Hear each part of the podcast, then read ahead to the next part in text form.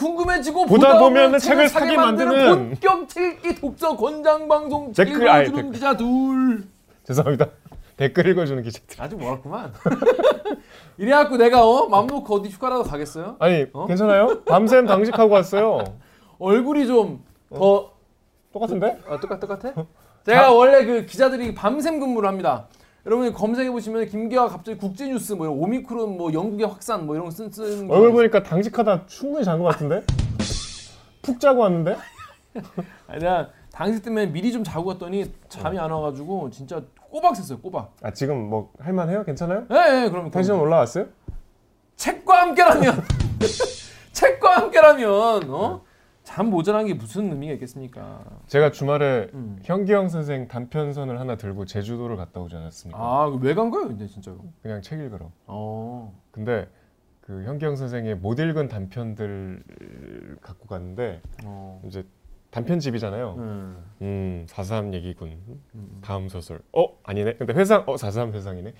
어. 음, 아니, 어, 사상이네. 어. 그래서 재미있게 읽었는데 특히 우리 어. 겨울에 네, 네. 막 바람 쐬면 얼굴이 빨개지잖아요. 어. 바람에 얼굴을 쏘였다. 음, 음. 아, 그런 표현이 있더라고. 음, 음. 그치. 이제 여러분이 이제 지금 딱 겨울 되니까 네. 그런 느낌 많이 받으실 참. 쉬우면서도 너무 감각적인 표현 음, 아닙니까? 그래서 그런 참 주옥 같은 문장들을 읽다가 왔어요. 음. 그왜 왜 왜 간 거예요, 근데 진짜? 뭐 하고 보내셨습니까? 저는 뭐책 읽었죠. 지난 방송부터 한번 리뷰해 보시죠. 네, 그렇습니다. 자, 근데 그 전에 저희가 드린 말씀 있습니다. 아이고, 잘안 되겠구만 이거. 그 전이 있네. 자, 여러분 그 지난 주에 그 책 그 댓글 읽어주는 기자들에서 뭐 굿즈를 주니 뭐 책을 막그 컵을 주니 뭐 신청을 하라 어쩌다 막 그랬단 말이에요. 대들기가 뭐예요? 그 있어요. 그 댓글 읽어주는 기자들이라고 아주 그좀 거친 거친 프로그램 이 있어요. 음. 아니 뭐 우리 구독자 겹쳐요? 겹친다고 하더라고요 어느 정도는.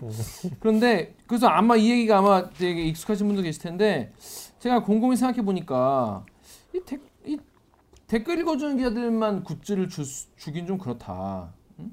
그래서 저희가 그 댓글 읽어주는 기자들 굿즈가 뭐냐면 그 스탠컵이에요. 네. 스탠컵. 이제 스탠컵 텀블러. 텀블러. 음. 텀블러 아니죠. 컵이지 그냥 건. 텀블러지. 그 갖고 가서 그 스타벅스 가서 뚜- 거기다 뚜껑이. 받아올 수 있잖아. 뚜껑 없어요? 어, 뚜껑 없어. 아, 뚜껑이 없어요? 뭔지 몰라. 뭐, 모르네. 아, 너무 실망스러운데. 네, 네. 뚜껑이 없어. 뚜껑 좀 만들어 줘요. 아 이게 이뻐. 근데 그걸 저희가 70개를 이제 만들었는데 몇 명이 요청했을까요? 70개? 음. 100, 100명? 요청하시는 분이 지금 800명이 넘었어요. 더 주문해야겠네요. 너무 죄송해. 여러분 정말 너무 죄송합니다. 저희가 다음에는 800분 다 받을 수 있도록 800개를 주문할 수 있도록 저희가 어떻게든 좀 돈도 벌고 음. 어떻게든 저도 알바도 뛰고 좀 시간의 수당도 좀 잘 모았다가 그렇게 하도록 하겠습니다. 그 지금까지 모아놓은 건 없나요? 그게 이거야. 좀 더 써봐. 근데 책 읽어주는 기자들은 여러분 보는 사람이 얼마 안 돼. 아시지 않습니까? 보는 사람이 얼마 안책 읽- 겹친다며 아까. 겹치는데 책 읽어주는 기자들만 보는 사람이 얼마 안 된단 말이에요. 그래서 책 읽어주는 그 대리기는 뭐뭐만 명, 몇만 명씩 보잖아요. 이건 몇천 명밖에 안, 보- 안 보니까 여러분 책 읽어주는 기자들 굿즈도 만들었어요. 이거는 어디 가서 대리, 대리기 그런 거 보는 사람들한테 소문내지 마시고 그거 분명 잘 겹친다. 여러분만 신청을 하세요. 그러면 복수 지원 안 됩니까? 근데 복수 지원이 안 돼. 오케이? 복수 지원 한지 아닌지 우리가 알 수. 그러니까 뭐냐면 어, 둘 다 신청했다. 응. 그러면 어, 책 읽기 위주로 드릴게요. 왜냐 면 이게 나중에 어나운스를 했으니까 음. 여러분이 봤을 때 아 나는 대리기 걸 갖고 싶다. 그럼 신청하지 마세요. 왜냐 신청을 하면은 안 뽑아. 대리기 이미 신청한 분은. 그럼 뭐 이렇게 대조 작업을 아, 거치나요? 그럼요, 그럼요. 아, 그래요? 음, 음. 엑셀이란 게 있어요. 어. 그래서 난 책 읽기 컵을 갖고 싶다. 그럼 여기에 쓰시면은 책 읽기 위주로 드리겠습니다. 아시겠죠? 책 읽기 컵을 드리겠습니다. 나는 대들기를 받고 싶다. 그러면 쓰지 마세요. 오케이? 바, 만약에 쓴다. 그럼 여러분은 책 읽기 풀에 들어가는 거예요. 이해되시죠? 그러면 책 읽기 몇 개 줘요? 책 읽기는 음. 그 서른 개. 아, 그래도 뭐 생각보다 많이. 예, 예, 예. 여러분 대들기 컵이 왜 70개냐 기왕 시켜 100개 시키지 이런 분들 있었는데 왜 70개인지 이제 아시겠죠? 우리가 돈이 그거밖에 없어. 그래가지고 책컵 이쁘지 않습니까? 책 컵이 어, 책 읽으면서 보기, 어, 책 읽으면서 뭐 커피 한 잔 마실 수 있도록 제가 만들었으니까 요거를 갖고 싶다 하시는 분은 딱 서른 분 드립니다. 어, 그 밑에 내용에다가 링크 달아놨으니 거기다가 어, 기입을 하시면 될 것 같아요. 대들기는 직접 갖다 드린다면서요? 대리기는 다섯 분만 그럼 이건 또 그런 이벤트 없어요? 없어. 아, 없어 이건? 할래요? 음. 둘이 해? 아니요. 둘이 해? 뭐 하든가. 들어와. 그러면 야 둘이 또 따로 가서 드리는 걸로 한번 음. 해볼 테니까 여러분 그 옆에 그 체크를 해주세요. 어, 나 가서 받겠다. 음. 와서 바- 줘도 되- 된다. 어느 지역 갈? 이것도 경, 경, 경부로 할까? 아니 이제 지역을- 또 추첨을 그러니까 해야죠. 지역을 또 추첨해야 할 거 아니야. 경북은 가면 안 되지. 그렇지 경부 어. 가, 갔으니까 아무튼 지역은 제가 또 공정하게 추첨하도록 하겠습니다. 대신에 우리 대들기에서 가기로 한 지역 빼고 추첨. 빼고 예, 해야죠. 경북 네. 말고 이제 경남 나온다 이제. 우리 경 경남은 안 가나? 아니, 그러니까 너무 비싼 동네 가니까. 자 아무튼 신청해 주세요. 해요. 지난화는 어로기환을 만났다. 여자습니까? 댓글 한번 먼저 볼게요. 아랑 아랑님이 이분은 아랑 전설을 좋아하는 분인가? 줄거리 소개 듣는데 영화 리스본 행 야간 열차가 생각나네요. 오래전에 봤던 영화라서 자세히 기억은 안 나지만 느낌이 비슷했던 것 같아요. 이런 말씀하셨어요. 이 영화 안, 안, 압니까? 봤어요. 네. 오 진짜? 네. 아 이거 뭐 유명한 영화. 네. 책이 원래 원작이고 오 재미없어요. 감사합니다. 분위기 비슷합니까? 아유 다르죠. 여기는 이렇게 처절하게 고생하는 사람은 안 나와요. 아랑아랑님이 민망하지 않게 한마디 해주시죠. 그러니까 이제 이게 막 유럽의 서사 음. 막 여러 나라를 돌아다니고 뭐 헤매고 사랑 얘기 나오고 뭐 음. 그런 점에서는 비슷할 수 있는데 음. 리스본행 야간 열차가 훨씬 더 판타스틱하죠. 어 내용도 재밌어요? 재밌어요. 어. 어, 기본적으로 누구나 좋아할 만한 뭐 남녀간의 또 레지스탕스 얘기 나오고 뭐그 레지스탕스 얘기야. 그렇습니다. 다음 나정님이 어려운 자만이 어려움을 이해하고 위로할 수 있다. 동병상련. 크, 그러네요.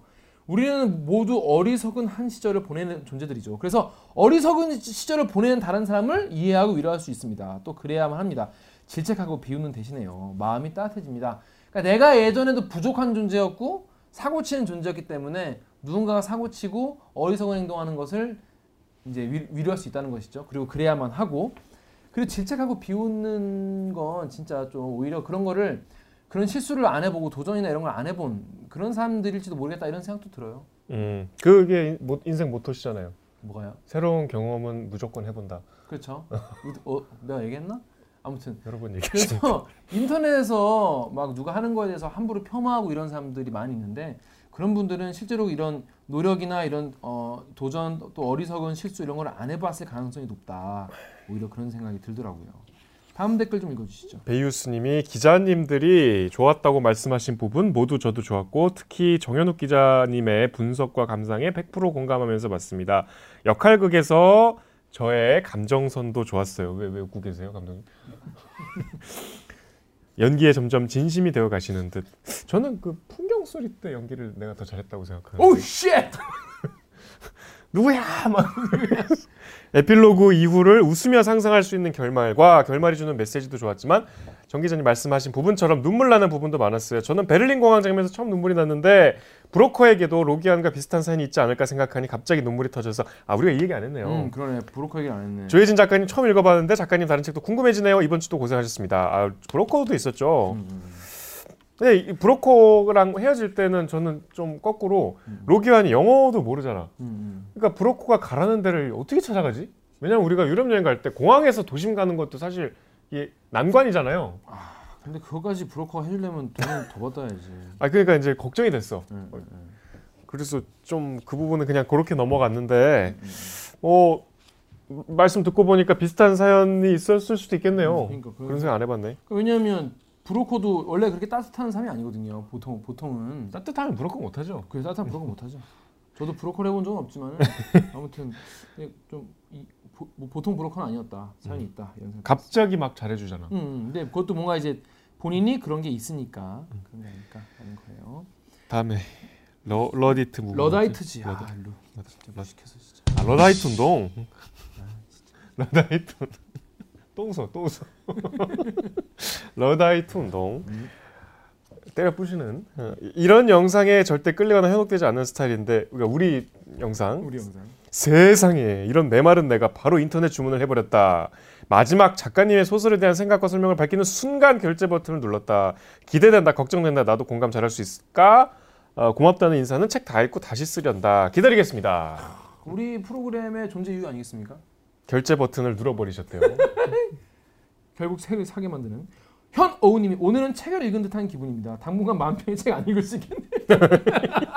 하지만 우리는 매주 새로운 책을 보내드린다는 거. 안심. 어, 그래서 이번 주 요 이번 주도 한번 방송 보시고 마음 편히 책을 안 읽을지 궁금해 책을 사게 될지 한번 보시면 될 것 같습니다. 어, 이분은 저한테 하신 말씀인 것 같아요. 어, 본인 읽어보시죠 그러면. 이케이님이 제가 요거 최초 공개 때 제주도 가는 비행기여서 말씀을 잠깐 드렸거든요. 아 그렇군요. 남편이 제주 외딴 곳에서 작은 선술집을 하고 있어요. 어, 어, 떨어져 사시나? 어. 기회가 허락된다면 겨울밤 따뜻하게 되어진 정종 한잔하며 책 읽기 녹화하면 참 좋을 것. 아 우리를 제주로 초대해 주시는 겁니까? 그러면 좋을 것 같네요. 왜요? 왜?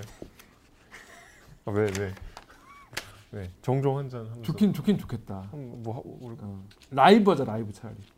근데 술집에서는 술집은 저녁으로 라이브를 하는 게 나아. 어디 제주 어디쯤인지 좀 궁금하네요. 음, 추가적인- 어디든 뭐. 아니 그냥 그냥 뭐. 음, 어. 그냥 그냥 오시라, 오라고만 하시는 거죠? 그러니까 정확히 어디라고 말씀 안 하신 거고. 언제 한번 보자. 어. 밥이나 먹자. 기회가 되면 한번 보자. 어, 까만머리님이 이 책 읽지도 않았는데 고생해서 할때 눈물이 왈칵 나오네요. 어, 우리가 뭐 되게 빌드업을 되게 잘했나 봐. 잘했나 우리 연기 안 읽었는데 우리 그랬더니. 여- 연기 쪽도 괜찮은가 봐. 장편이 어. 이게 방송이 더 재밌는 것 같아. 그러니까 얘기거리 많아. 이게 어. 좀 읽기가 힘들어서 그렇지. 어, 어, 어, 어. 자, 그렇습니다. 정세영 작가님 엄청 팬인데 다음 주 너무 기대됩니다라고 하셨습니다. 자, 그 지난 아. 근데 지난화는 보니까 반응이 다들 되게 재밌었다는 분들이 되게 많았던 것 같아요. 아 지난 우리 다룬 로기환 소설 참 좋았죠. 음, 어, 음, 저 여러분한테 꼭 추천드렸었는데 음, 뭐 우리가 방송도 음. 각자의 느낌들이 워낙 좋아서 음, 음, 음. 제가 봤는데 재밌었어요. 음. 제가 제주도에서 혼자 술 마시면서 봤거든요. 아 진짜 어, 근데 되게 재밌었어요. 1배속으로 봤어요? 1.5배속으로 봤어요? 저는 항상 1배속으로 가요. 아 그렇구나. 근데 굉장히 다시 봐도 어, 그 책이 주는 메시지가 정말 좋더라고. 음, 음, 음. 그런 메시지가 오랜만에 음, 음, 참 그런 책이 의외로 드물어요. 어. 그래서 꼭 읽어보셨으면 좋겠습니다. 다시 한번 추천드려요. 그렇습니다. 로기완을 만나라. 자, 그렇습니다. 이번 주에 이번 주에 저희가 다룰 소설은 바로 정세랑 작가의 시선으로부터 표지가 달라. 음, 달라요. 음, 작년에 나온 음, 음. 그리고 작년에 아주 인기를 끌었던 이게 어. 제가 이, 이게보다 앞선 판인데 이게 제가 갖고 있는 것도 24쇄거든요. 음, 음. 이거는 더 뒤에 나온 거니까. 그게 24세야? 네, 그러니까 이게 더 더 많이 됐겠다. 그만큼 어, 2020년에 최고의 화제작이라고 해도 손색이 없는 작품이죠. 아, 특히 이제 진짜? 좀 어, 다른 맥락에서 인용이 돼서 더 유명해졌어요 작년에. 음, 25세네 25세. 내가 그게 24 이게 25세구나. 한한 거 차이로 표지가 이렇게 바뀌었는데 음. 그 표지는 왜 그런 것 같습니까? 이거 무슨 저는 이 표지가 무슨 모르겠어요. 저는 지금 딱 보고 생각이 든 게 이 시선이라는 사람이 여러분 아시겠지만 할머니거든요. 음. 할머니가 그, 그 펄키 티츠 그 그림에 음. 요 색깔 마 이렇게 스카프를 하고 나오거든. 스카프를 그려놓지. 근데 그게 그 그게 스카프 같이 부드럽고 그런 게 아니라 단단한 보석 같은 여자였다. 뭐 이런 의미가 아닐까요? 아 그런가? 음, 그, 딱 보니까 그런 생각이 드는. 그런가? 그리고 너무 어려운데. 아니 난 보자마자 딱 그 생각이 들더라고. 근데 요거는 딱 봤을 때 딱 이 내용이야. 딱그 내용이야. 그러니까 요게 훨씬 더 요게 소설하고 어울리는. 소설하고 어울리는 제목인 것 같, 어, 그 표지인 것 같아요. 음. 귀엽게 잘 그렸어. 저는 되게 마음에 들었어요. 저는 앞에 작가님 사인이 있는 책. 어머, 음, 직접 받은. 아무리 내가 표지가 이쁘다 한들, 야 저거 특별한 기회에 뵙게 되어 기쁩니다. 늘 단단하고 좋은 곳 딛고 걸어가시길 바랍니다. 아 너무 성의 있는 사인 아닙니까? 네, 너무 감사했어요. 근데 이제 꽃길만 걸어요. 요거는 우리 내용 얘기하기 전에 말씀을 미리 드려야 될 것 같은데 여기 이제 작년에 박원순 시장 돌아가셨을 때 음. 요 소설의 어떤 특정 문장이 이제 여러 집회에 인용이 됐어요. 음. 그 문장을 쓴 피켓들을 들고 사람들이 많이 거리에 나왔어. 음. 그래서 소설이 또 유명해졌고 음. 그 문장에 공감하지 못하는 사람들로부터 격렬한 비판도 받고. 근데 제가 보기에는 그 논쟁 당사자들이 책을 안 읽으신 것 같아. 음. 그 이제 무슨 말씀인지 차차 같이 아니, 뭐- 해보시죠. 작가님은 뭐라고 하셨던가요? 작가님이 일단 이 인터뷰 시작 전부터 음. 어, 악플에 대한 공포, 음, 두려움 음, 이게 좀 음. 심하셨어요. 어. 그래서 오늘 질문, 그러니까 우리 인터뷰는 사실 라이브가 아니잖아요. 음, 그지 그지. 그런데도 오늘 질문을 좀 조심해서 해달라. 음. 굉장히 자기가 이게 시달리고 있다. 어. 그리고 그 악플을 막 쫓아다니면서 뭐 메일을 또 많이 보내신대요. 어. 그런 분들이 기다리고 있대. 이거 KBS 우리 시대 소설에 얘 나온다. 음. 어 우리? 이제 여기 공격 게시 뭐 그러고 있다 그러니까 자기가 되게 좀 어, 위축이 되고 음. 조심해야 될 것 같다 이런 말씀을 하실 정도로 어. 그래서 실제로 그 저는 사실 당연히 이 소설을 다루면 그 논란도 이제 여쭤보려고 했는데 어. 물론 간접적으로 여쭤보긴 했지만 어. 좀 답변을 어, 그런 건좀 피해 피하고 싶으셨던 어. 것 같아요. 그럼 거기 그거에 대한 입장은 뭐 아예 말씀 안 하신 거예요? 아 했어요. 그러니까 이제 했어요? 직접적으로 묻진 않고 이제 여러 가지 사회적 어, 논란, 음. 비판 이런 거에 대한 이제 뭐 일종의 소감을 물어봤는데 음. 이제 거기 뭐 딱 그 사안에 대한 대답은 아니었지만 저는 뭐 그 맥락이라고 봐요. 어 얼굴을 드러내놓고 이름을 밝히고 사는 사람에게 이 지금의 인터넷 세상은 너무 무섭다. 가혹하죠. 어, 전혀 의도하지 않은 걸로 공격을 받는다. 음. 뭐 이렇게 말씀하신 거니까 음. 막 각자 해석하면 되지 않을까요? 음, 그렇게 잘 해석하시면 될 것 같습니다. 아무튼 뭐 유명한 소설이라는 거예요. 이런 아주 저는, 어, 아주 유명해졌는데 저는 또 몰랐네요. 그러니까 이제 뭐 그 문구는 저도 뭐 많이 봤지만은 뭐 이게 소, 이 소설이었는지는 몰랐는데 이번에 읽었습니다. 그러니까 그야말로 우리 시대의 소설인 거죠. 그러네요. 이건 진짜 우리 시대의 소설이네요. 네. 자 시선으로부터 네. 이 책이 왜 우리 시대의 소설 50편에 꼽힌 겁니까? 그러니까 말 그대로 가장 핫한 소설이고요. 음. 이 정세랑 작가는 사실 유명한 게 제일 유명한 건 보건교사 안은영 들어보셨죠? 넷플릭스. 넷플릭스에 있으니까 네. 그리고 그 전에 50 People. 아 피프티 피플도. 어, 예. 그래서 어 하면 알, 아는 그냥 어. 나어어 했잖아 지금. 그러니까 약간 이게 웹 소설 봤어요? 음, 음 그럼요.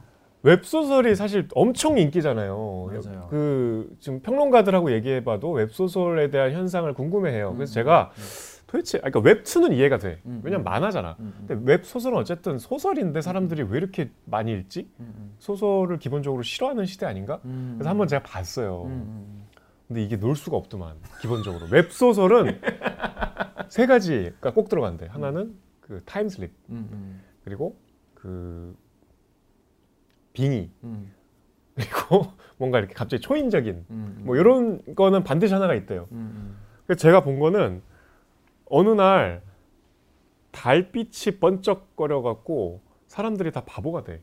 음. 그러니까 이제 약간 아주 바보는 아닌데 갑자기 고등학교 공부 잘하는 애가 구구단을 헷갈리고 음, 음, 음. 근데 일부 특권층이 있어. 면역 체계를 갖춘 사람들은 지식이 그대로야. 그러니까 음. 반에서 꼴찌하던 애가 갑자기 음. 공부를 제일 잘하는 상황이 된 음, 거야. 음, 그리고 음, 싸움 잘하는 애도 되게 이제 갑자기 힘이 없어지고 음, 좀 이렇게 무기력해지고 음, 아주 그 괴롭힘 당하던 애가 이제 음, 음. 걔를 거꾸로 괴롭히는 거야. 음, 음, 너무 재밌잖아. 음, 음, 그러니까 이 통쾌함을 따라가게 돼요. 음.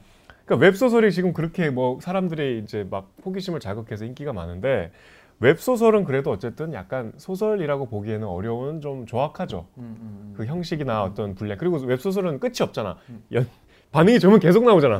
그러나.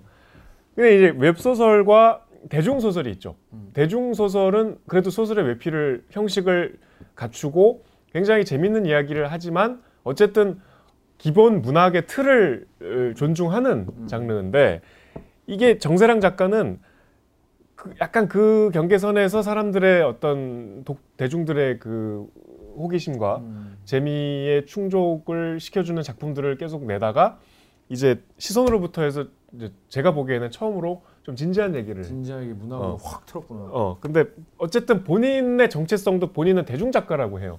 음. 그만큼 이제 대중들과 소통하는 걸 가장 중요시하는 음, 음, 재미를 제일 음. 추구하는 음, 음. 그리고 사람들도 거기에 되게 에, 열광적으로 음. 어, 그 이만하면 열광적이라고 할 만한 음. 어, 호응이 있었어요. 음. 그래서 이거는 무시할 수 없는 문학계 현상이다라고 본 것 같아요. 어. 등단을 뭐 따로 하고 막 그런 건 아닌가 봐요. 그러니까 그게 아니에요. 등단을 하지 않고 음. 그 웹진에 연재를 하다가 이제 이게 점점 유명해져서 갑자기 창비에서 주는 문학상을 받고 음. 그래서 꼭 그러니까 이건 정선현 작가한테 들었는데 어, 소설을 준비하는 지망생들한테 대단한 시기를 받고 계시대요. 어. 그러니까 정식 등단 절차를 안 거치고 그런 노력을 안 했는데 그들이 보기에 음. 그냥 아까 웹소설보다는 조금 뭐 그들이 보기에 웹소설 같은 장르로 보일 수도 있겠지만 음. 쉽게 쓰는 소설로 갑자기 인정을 받았다가 갑자기 상을 받고 뭔가 이런 반응을 얻기에는 충분치 않은 소설이다 라는 공격을 받는 것 같아요 음. 그만큼 이제 아주 논쟁적인 작가라는 거죠 그러실 수 있죠. 그러실 수 있죠. 우리 웹소설 쪽에서 광- 광고 제일 들어왔었어. 제의가 들어왔었다고? 음. 그래서 아, 웹소설의 웹소설 리뷰 같은 것도 재밌을 것 같지 않냐. 아 우리가 웹소설을 다뤄달라? 어 이런 걸로 이- 이런 식으로 웹소설 을 한번 보고 힘들어 힘들어 그러니까 아무튼 독서 지옥이야 지금 이것도 많아. 가지고 아 그건 이제 뭐 우리 50선 지금 하고 있으니까 이것도 좀 바쁜 이거 끝나고 한번 고민해 보겠다 음. 이렇게 얘기했는데 자 아까 말한 대로 웹소설도 진짜 이제 무시할 수 없는 하나의 문화가 음, 된 지가 너무 오래됐어요. 오- 오래됐는데. 아니 근데 이건 웹소설은 아니에요 아니요, 그거 아니요. 오해하시면 안 돼요 아유 그, 그런 오해하시겠어요. 전- 전- 전혀 아니에요. 시선부터는 다른 책이고 하여튼 뭐 나중에 또 저희가 여러 개 되면은 웹소설 같은 것도 다뤄보면 재밌을 것 같긴 해요. 자 그렇습니다. 근데 뭐 내용을 아예 모르는 분도 계실 거 아니에요. 네. 나같이 나는 48시간 전에 아예 몰랐죠 그쵸. 저는 시선으로부터라고 해서 난 당연히 사이트로부터라는 건 줄 알았어요. 사람 이름인 줄 몰랐어. 사이트도 들어가겠죠 뭐 중의적인 의미인데 이 시선이라는 게 여기서는 사람 이름입니다. 네. 근데 이제 어떤 내용이든지 어떤 소설이든지 간에 일단 정유럽 기자한테 걸리면 뭐 대하 소설 뭐 사극 뭐다 필요 없어. 다 1분에 작살내 드립니다. 그러시죠 1분 만에 어떤 내용인지 나에게 1분을 달라 소개를 해 드리겠습니다. 음. 자, 1분 준비됐나요? 준비됐습니다 준비됐어요? 자, 준비 스타트.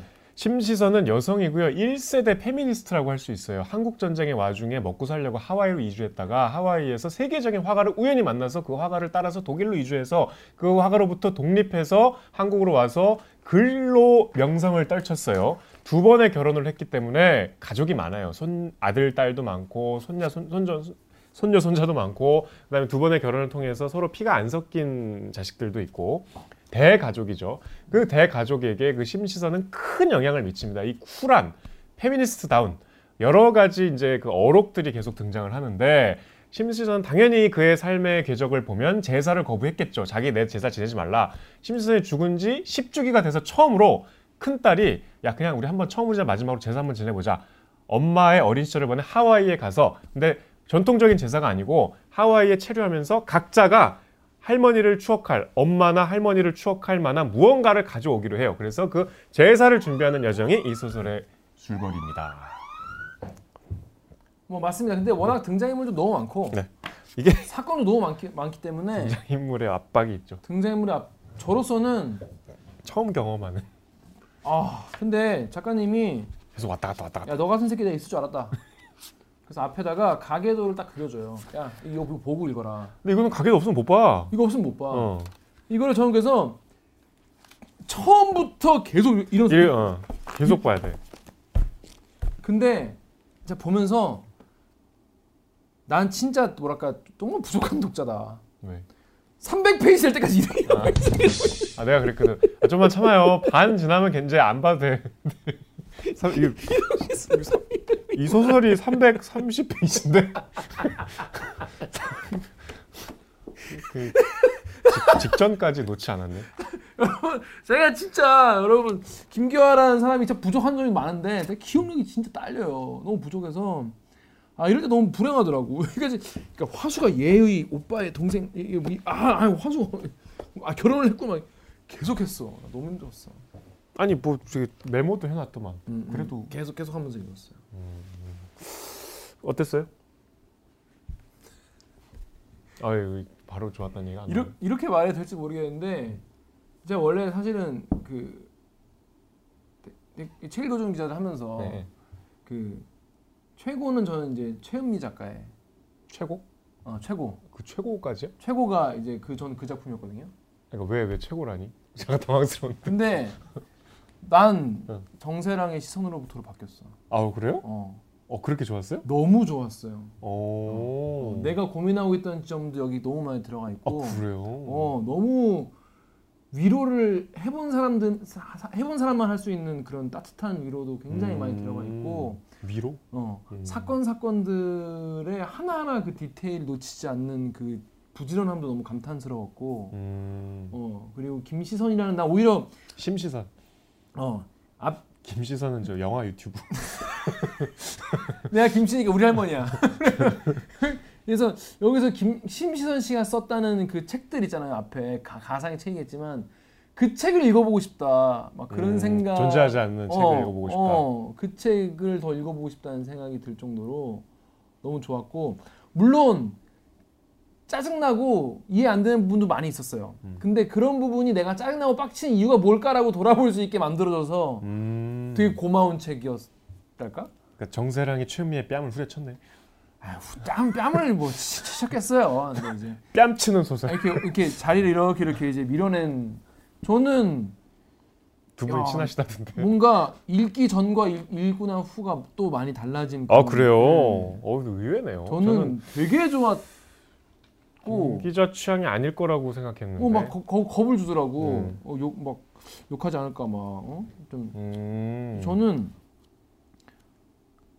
아좀 기본적으로 제가 제사를 되게 시- 이제 뭐랄까 음. 시- 제사 무용론자거든요. 아니 뭐 이런 제사라면. 어 근데 이거 보면서 아 내가 이런 거 좋아하나 봐. 그러니까 기존에 뭔가 어 제가 69이 인생작이라고 늘 이제 음. 말하지 않습니까? 기존에 있었던 것들을 정말 유쾌하고 법의 테두리 안에서 좀 발칙하게 전복하면서 뭔가 멋진 대안을 내놓는 그런 작품을 제가 되게 좋아해요. 음. 이 작품이 전 저에겐 약간 좀 그런 거였어요. 가족이란 음. 무엇이고 관계란 무엇이고 제사란 무엇이고 뭐 그런 거에 대한 음. 권위란 무엇인가 이런 거에 대한 고민 그리고 막 내가 부족한 면에 대해서 어떻게 극복해야 되고 이런 거가 정말 종합 선물 세트 같이 총천연색으로 음. 이 하와이안 펀치 같이 상큼하게 음. 들어있어서 전 너무 하와이안 좋았어요. 펀치 준비했는데. 아니 아니 지금 나 이제 하와이안 피자를 얘기하려다가 지금 하와이안 펀치 준비한 거 감독님. 준비한 거 같죠?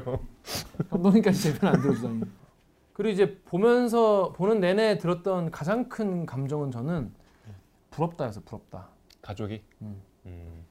우리가 사실 뭐 이렇게 사촌이 많고 뭐, 사, 뭐 이모 고모랑 막 이렇게 다 친하게 지내고 이런 가족이 요즘에 많지 않더라고요. 음. 많지 않고 싸우지는 않으면 다행이야. 어, 원수 아니면 다행이야. 어, 근데 여기서는 뭐, 뭐 소설이어서 그럴 수도 있겠지만은 사촌 동생, 뭐 사촌 언니 오빠랑 너무 친하게 지내는 모습이 너무 보기 좋았고 그냥 이 세계에 내가 그냥 이걸 보는 것만으로 약간 좀 행복해지는 그런 경험이었어요. 피가 안 섞인 형제들끼리 형제보다 더 친하죠. 음, 음, 그리고 서로 이제 그런 조언도 해주고 서로에 대해서 추억을 쌓고 하는 모습들이 너무 보기 좋았고 각자 또 다 성격들이 다르고 어, 그게 너무 보기 좋았고 음, 그리고 또 제가 또 이 책에 또 많이 또 감정이입했던 이유 중에 하나는 저희 이제 집안에도 이제 외- 예술가분이 계시거든요. 음. 예술가분이 계시니까 아 거장 한 분 계시죠?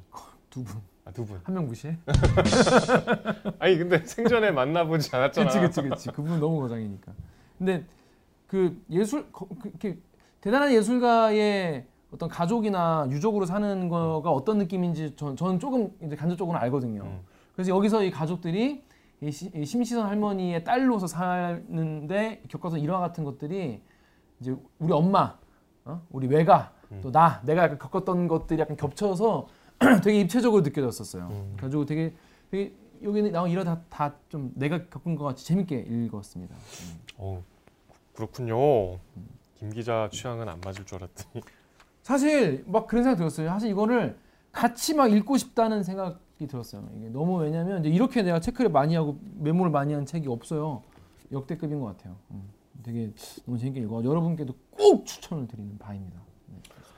일단 무슨 말씀인지 모르실 테니까 내용을 좀 이렇게 네. 따라가야 될 것 같은데 네네. 그 아까 짧게 말씀드렸지만 이제 이 이야기의 중심에는 심시선이란 여성 걸출한 예술가가 있어요.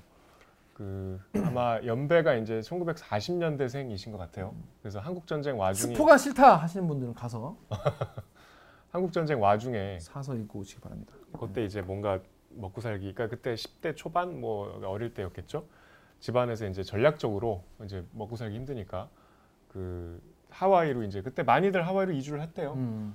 그래서 하와이로 이주를 사탕수수 그건 한- 이제 일제 시대. 때 예, 예, 예. 하와이가 이제 한인들이 워낙 일- 아까 일제 시대부터 많이 정착을 했고 또 이승만 대통령도 원래 독립운동 시작을 음, 거기서 음, 하셨잖아요. 그래서 음. 하와이가 한인 사회가 굉장히 공고하게 형성이 됐는데 약간 이제 분열이 돼 있어요. 거의 친 이승만 반 이승만 이렇게 그 얘기 잠깐 나오죠. 음. 거기서 이제 어, 살다가 거기서 뭐 힘들게 살죠. 막, 막 빨래하고 뭐 노동하고 그러다가 이제 정말 우연히 그 거기 놀러 온 것으로 추정되는 어, 세계적인 독일 화가를 만납니다.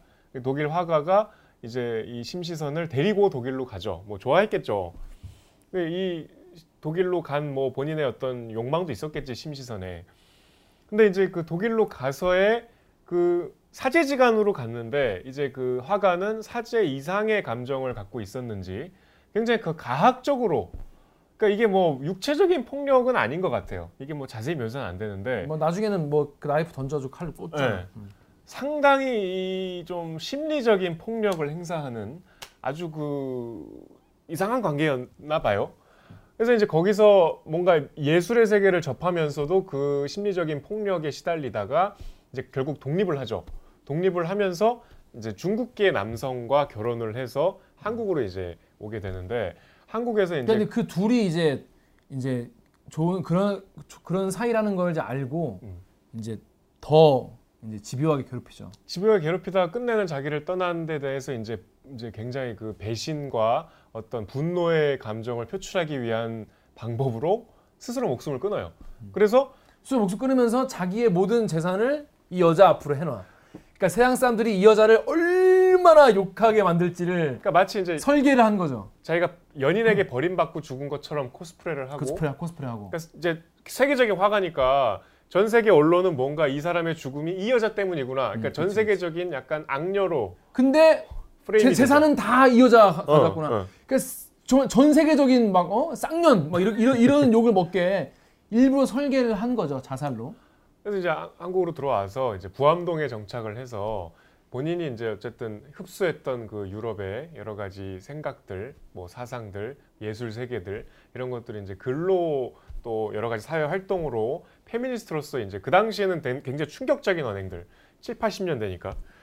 그렇게 이제 살면서 어, 가정을 꾸립니다. 근데 이제 결혼을 아까 말씀드린 두 번 했기 때문에 자식들이 많고 자식들이 자식을 낳아서 손녀들도 많고 손자들도 많고. 그래서 이제 심시선이 죽은 뒤에 이 가족들이 제사를 지내지 않다가 심시선의 그 유지대로 10주기 때 큰 딸이 어 특별하게 그러니까 저는 시작부터 약간 어 이건 좀 황당한데 야 우리 이번에 하와이 가자 모든 가족이 하와이 가요. 음. 사실 현실적으로 어렵죠. 음. 어떻게 갑자기 하와이를 가겠어요. 음. 장, 뭐한 1년의 시간도 아니고 그냥 당장 하와이 가자 그래서 가요. 그래서 하와이에 체류하면서 이제 각자 제삿 날까지 할머니를 추억할 만한 무언가 뭐 물건이 될 수도 있고 뭐 어떤 행동이 될 수도 있고 뭐 체험이 될 수도 있고 그거를 각자 찾아오기로 그러니까 굉장히 의미 있는 이제 새로운 파격적인 제사인 거죠. 거기서부터 이야기가 시작돼요. 저는 이, 구, 이, 이 이야기 자체가 여, 이것만 가지고도 너무 스스로 약간 뭐랄까 통쾌하고 음. 저는 이제 아까도 말씀드렸다시피 제사 무용론자 음. 제사는 사실 그냥 이제 옛날 옛날부터 사람 인간은 누구나 잊혀지는 것에 대한 두려움이 있지 않습니까? 죽으면 땡인데 음. 근데 사실 어, 어떤 사람은 제사가 필요 없는 사람도 있잖아요. 영원히 기억되는 사람, 어, 불면의 예술가라던가, 뭐 위대한 정치인이라던가. 근데 우리 같은 필부들은 이제 당연히 잊혀지기 당연하단 말이에요. 자식이 없으면 당연히 잊혀질 것이고. 근데 자식들이 나를 또 기억해 줬으면 그걸 바라는 거지. 그래서 제사를 좀 나 나 나 죽은 날을 기억해 달라. 근데 이제 우리나라 같은 경우에 허례 허식이 이제 증가하면서 상다리가 휘어져라 뭐 차리고 그런 허례 허식으로 이어졌는데 그것이 살아있는 사람들을 고통스럽게 만드는 결과를 많이 가져왔죠. 특히 이제 그 집안의 며느리라고 불리는 이제 결혼을 해서 이제 여자라는 이유로 생전 이제 알지도 못하는 사람 막 내 남편의 할아버지 제사상을 내가 뭐 내가 막 해야 되고 이제 그런 데서 오는 고부 갈등이라고도 하고 뭐 뭐 시월드라고도 하고 그런 게 이제 제사로 인해서 촉- 촉발되고 또 심화되고 폭발되는 경우가 많이 있지 않습니까? 그래서 많은 이제 여성분들이 제사에 대한 이 이제 거부감, 불쾌감 이런 게 되게 많았는데 그걸 이제 여기서는 페미니스트의 장례를 어떻게 어, 제사를 어떻게 칠 것인가 안 지내다가 야 우리 한번 진짜 의미 있는 저 얘기되는 기자들 표현 따라서 얘기되는 제사 한번 지내보자 싶어가지고 어 할, 할머니 옛날에 살았던 하와이까지 온 식구가 가가지고 거기서 진짜 그럴싸한 제사를 지내는 이야기죠. 한국의 대가족이 갑자기 비행기 타고 이제 하와이로 갑니다. 그 제사라는 행위의 어떤 의미나 뭐 충분한 여러 가지 맥락들은 있으나 김 기자 말씀대로 오랜 세월 동안 이 제사의 역기능이 더 부각이 된 측면이 음, 음. 있고 어, 여기서도 이제 거기에 대한 페미니스트로서의 당연히 거부감 때문에 제사를 지내지 말라 음. 유지를 이제 어기고 근데 이제 이게 이, 형, 이 소설의 형식이 이제 독특한 것이 챕터별로 이, 이 서사는 이제 여기서 시작되거든요. 하와이 가서 이제 각자 이 수많은 가족들이 얘는 뭐 하고 얘는 뭐 하고 한 어, 10명 돼, 10명 돼. 누구는 어, 그러니까 이, 이 제사를 지내러 가자고 제안한 큰 딸 이 집안의 어떤 명의. 리더인가 봐. 이게 이 집안은 다분히 모계 사회예요. 음. 그 엄마들, 여성들이 훨씬 발언권이 세고 주도적으로 음. 역할을 하는데 비싼 여자들이야 다. 장난 아니야. 장녀가 그러니까 심시선의 첫째 딸은 이제 훌라를 배우죠. 훌라를 배워. 난 나는 훌라를 배우는 것이 배워서 엄마 제사상에서 내가 이거 춤 춰 주는 것이 엄마에 대한 이 제사의 그 세레머니다. 그러니까 저는 이 책 보면서 처음 알았는데 훌라가 우리가 아는 그런 하와이의 약간 노출하는 그런. 단순한 춤이 아니라 언어도만. 아주 하와이의 전통적인 유서 깊은 하와이 가보신 분들은 다. 아십니까? 저는 하와이 한 번 가봤는데 근데 왜 몰라? 어 그렇게까지 몰랐어요. 오쉣 이러고 아, 왔어. 훌라를 그냥. 숨어도 못 봤어. 아 진짜? 일단 하와이는 저는 2010년에 갔는데 공항에서부터 그 이거 이거 이거 이거 이거. 그러니까 신혼여행 분위기가 나요. 그냥 그냥 휴양지 같아. 어. 그래서 그 이상의 뭐 체험은 못했는데 뭐 이를테면 훌라 또 이제 여기서 제일 이 작가가 공을 들여서 묘사한 캐릭터가 우윤이라고 아 이제 손녀죠. 그러니까 둘째 딸의 이제 딸인데 그, 어, 어릴 때 굉장히 불, 그 큰 병을 앓아서 거의 이제 죽음 문턱까지 가서 쇠약한 자신을 뭔가 극복했다는 상징적인 행위를 하고 싶어서 서핑을 배워요. 그러니까 서핑은 굉장히 위험한 어, 스포츠 레포츠라 그러나 그거를 통해서 자기의 건강을 청춘을 증명한 그게 이제 제사상에 바치는 자기의 어떤 존재감이죠. 그게 굉장히 멋있잖아요. 그게 저는 그 부분이 가장 감동적이었어요. 어, 이게 보면 나중에 이제 우, 우윤이 그 누구야 지순가? 음, 우윤과 지수가 이제 굉장히 친한 사촌인데 이 작가가 가장 공들여 묘사한 지수 말고 그뭐 근식인가 그 같이 이제 서핑을 둘이 이제 같이 배웠는데 근식이 아니야 그 대균이야? 근식이나 규, 규림이 규림이 이름이 없어. 같이 이제 서핑 배우는데 이제 우윤이가 너무 못 배우는 거예요. 그래서 거기서 이제 가르쳐 주는 서핑 선생이 이제 나이 지긋한 서, 서퍼야. 왜냐면 허약하고 운동을 못 하니까. 음. 하지만 계속 실패하는 거야. 실패를 하는데 얘가 무슨 말을 하냐면 처음에 이런 말을 합니다. 나 이렇게 내가 잠을 별로 못 자가지고 지금. 이게 너무 많아.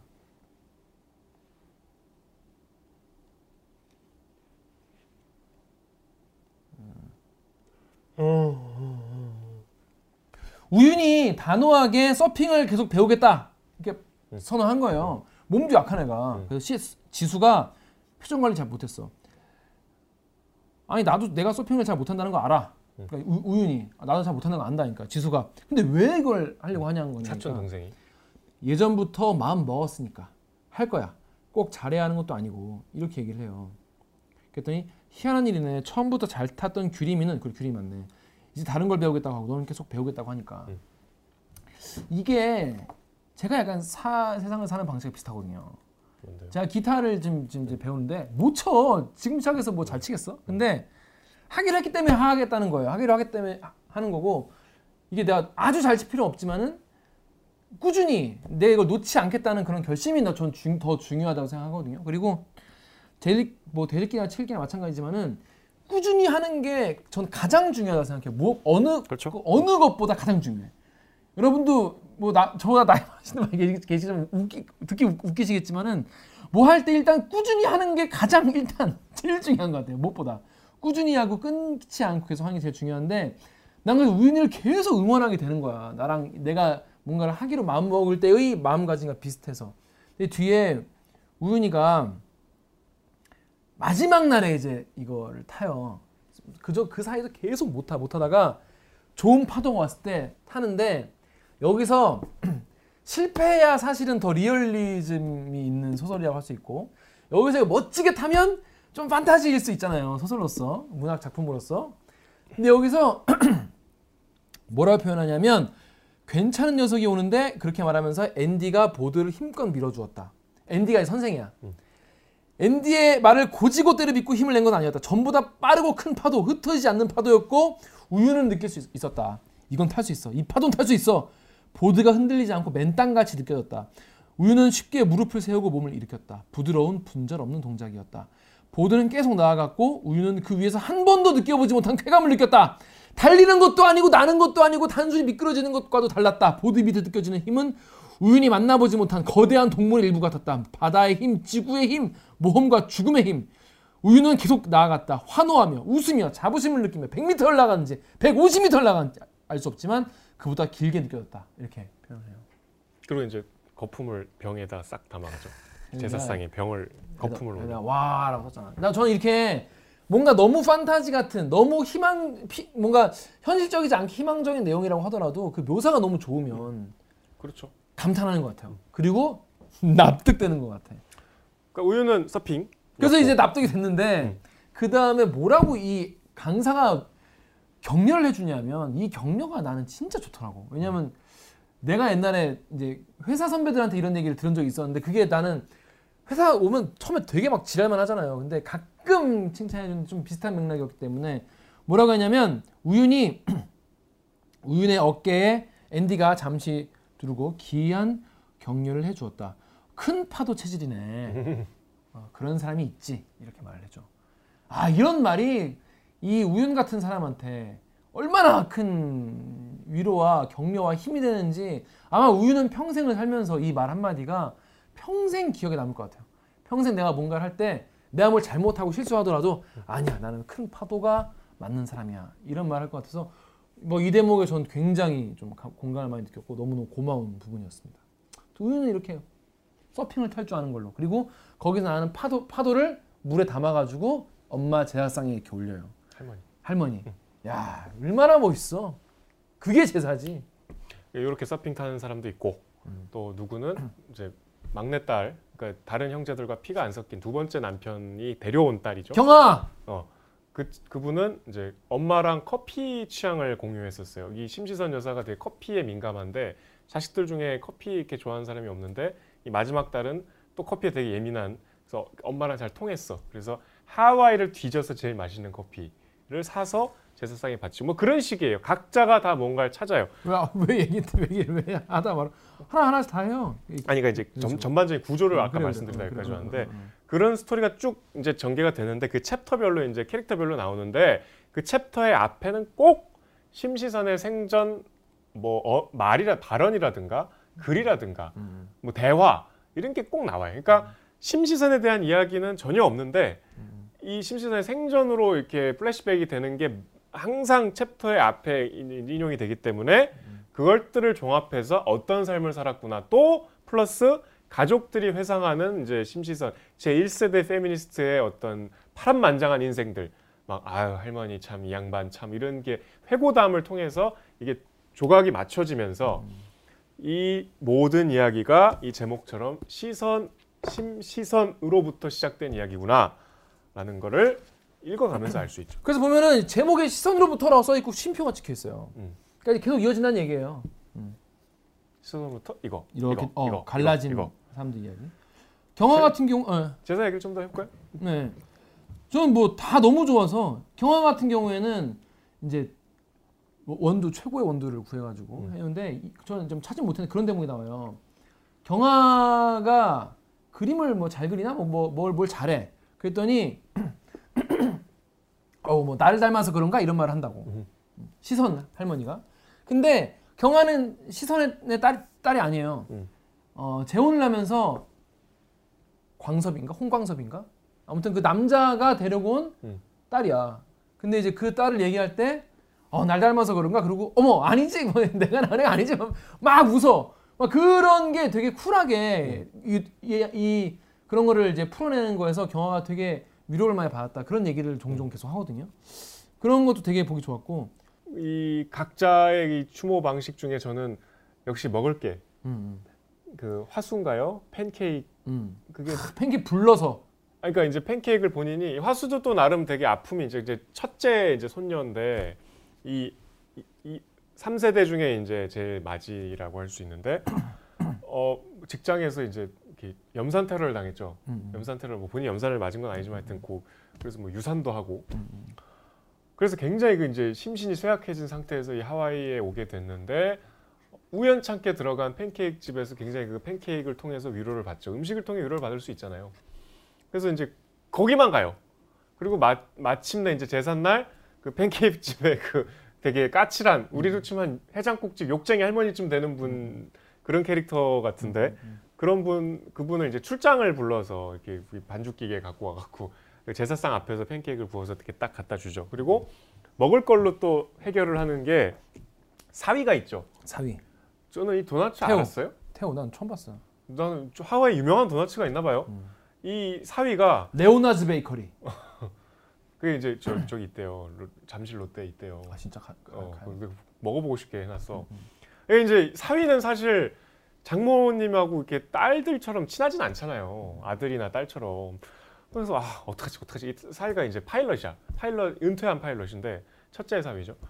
어 어떡하지 어떡하지 막 찾아 헤매다가 그 우연찮게 거기 이제 파일럿이니까 자기는 은퇴했지만 후배들 뭐 승무원이나 다른 파일럿들 만날 수 있잖아 하와이에서. 그래서 어 이 도나츠 어 한번 추천을 받아서 본인이 직접 먹어보니까 어, 눈이 튀어나게 맛있는 거야. 음. 그 반드시 이게 뜨거운 도넛이어야 돼갖고 그냥 막 007처럼 제삿날 사서 막 와갖고 이거부터 먹어. 근데 그 이제 내가 몇 분 만에 올 수 있나 음. 테스트하려고 자전거를 구해가지고 어. 계속 최단거리를 막 재면서 되게 그거를 시간을 지키려고 노력을 하는데 그러니까 얼마나 이게 좋은 과정이에요. 너무 좋은 과정이고 이 그리고 저 태호라는 사람이 약간 마음이 약간 나랑 비슷하다는 생각이 드- 드는 구조가 있었는데 아 되게 착해 음. 얼마나 착하냐면 이제 그 하와이에서 그 후배들 만난 거야 어, 근데 이제 직장에서 이제 나왔으니까 사실은 여러분 사회생활 조승우 사회생활 이런 거 있잖아요. 앞에서 이렇게 웃으면서 뒤에서 이 씨발 새끼가. 이게 우리 직장생활 아니겠습니까? 사회생활이고. 그러니까 이, 얘네가 나를 진심으로 사실 좋아했던 건지 직장에 나와, 나왔는데 그냥 뭐, 어, 뭐 어거지로 한 건지 이거를 계속 신경 쓰는 거야 자기가. 소심해. 소심한 사람이 약간. 그게 뭐냐면 어쨌든 태호는 귀한 정보에 감사할 표였고. 그러니까 이게 후배들이 거의 맛있다고 짱 짱이라고 막 얘기했단 말이죠. 그래서 언제 서울에서 맛있는 걸 대접하겠다고 지켜지지 않을 약속을 했다 지키려고 하면 오히려 폐가 될 그런 약속이었다 그러니까 우리가 야 내가 술 한잔 살게 아, 고맙다 그리고 야 술 언제 먹을래 이러면 부담되는 거잖아 받는 안 입장에서 사줘도 돼. 사주지 마. 나 집에서 놀 거야. 나 부르지 마. 이런 거잖아요. 그래서 나 그러면서 딸은 딸들은 태호가 눈치 없이 굴지 않도록 언제나 단단히 단속을 했다. 그러니까 가정 교육을 시킨 거죠. 그러니까 와이프랑 이제 그 처제들이 그래, 그래도 돌아서면서 돌아서면서 생각했다. 아주 싫은 사람이었으면 긴가말 민가할 때 나를 부르지 않았겠지. 다행이다. 먼 나라에서 설- 얼핏 보고도 부르고 싶은 사람이어서 잘못 살지 않았네 싶었다. 이게 저는 이 소설이 뭐 페미니즘 소설이다 뭐 막 그런 얘기가 있는데 저는 별로 그런 생각이 들지 않았어요. 그냥 그냥 좋은 소설이에요. 그러니까 나는 왜 그런 생각 들지? 이게 인간에 대한 예의에 대한 이야기예요. 그 이게 우리 사회는 전 세계적으로 뭐 우리나라가 뭐 더 심하다고 생각할 수도 있겠지만은 특히 이제 남자들이 여성한테 되게 그동안 좀 무례한 거를 당연하게 이제 살아온 사회라고 생각이 들거든요. 그래서 인간에 대한 서로의 지켜야 될 기본적인 예의를 좀 회복해 나가는 과정을 어떤 이런 이, 뭐 주장하다 보니까 그게 페미니즘 운동이니 뭐 그렇게 이름 붙은 것 같은데 이건 기본적으로 상대에 대한 기본 예의, 그러니까 이 상하 관계에 대한 이- 예의 이런 거를 지키다 보면은 자연스럽게 해결되는 문제가 아닐까 이런 생각이 들더라고요. 여기 보면은 네. 그 서로에 대한 예의가 나오는 부분이 지금 찾지 못하겠는데 그게 있어요. 개. 여기서 유일하게 아들이 있는데 명준? 어 명준. 어나 이름 다 기억했네 그러고 보니까. 허, 이제 이제 알았네. 책 다 읽었는데. 다행이니까. 다 당연. 명준이가 이제 엄마한테 들은 얘기가 뭐였냐면 그큰그 골든 리트리버 검은색 검은색 골든 리트리버 검은색도 있나 봐요. 근데 걔가 작은 개가 이제 오면은 개가 오기 20m 전부터 이렇게 모- 몸을 수그리고 꼬리를 흔든다는 거예요. 왜냐하면 이렇게 있으면은 얘가 겁먹을 거 아니야. 어, 작은 자유 동작 크니까 그런 게 배려라고 너는 그런 걸 좀 이제 가져라 이런 얘기를 한 거지.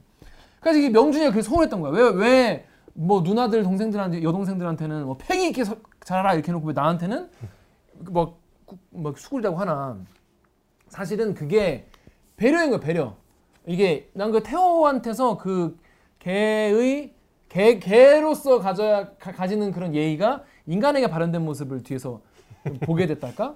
근데 좀 그런 생각이 들어요. 그러니까 이게 우리가 사회에서 아무래도 이제 뭐 강력범죄 피해자는 여성분들이 많으니까 가해자는 대부분 남성들이고 그, 그 상황에서 배려 자, 이게 무슨 뭐, 뭐 여성 우월주의라서 그래야 되는 게 아니라 마땅히 상대가 그런 걸 두려워하지 않을까라는 좀 그런 어, 배려심을 먼저 가지면 먼저 상대 입장에서 생각해 보는 그런 거를 가지면 되는 건데 걔도 하물며 걔도 그런 걸 음, 간다, 가진다는 거죠.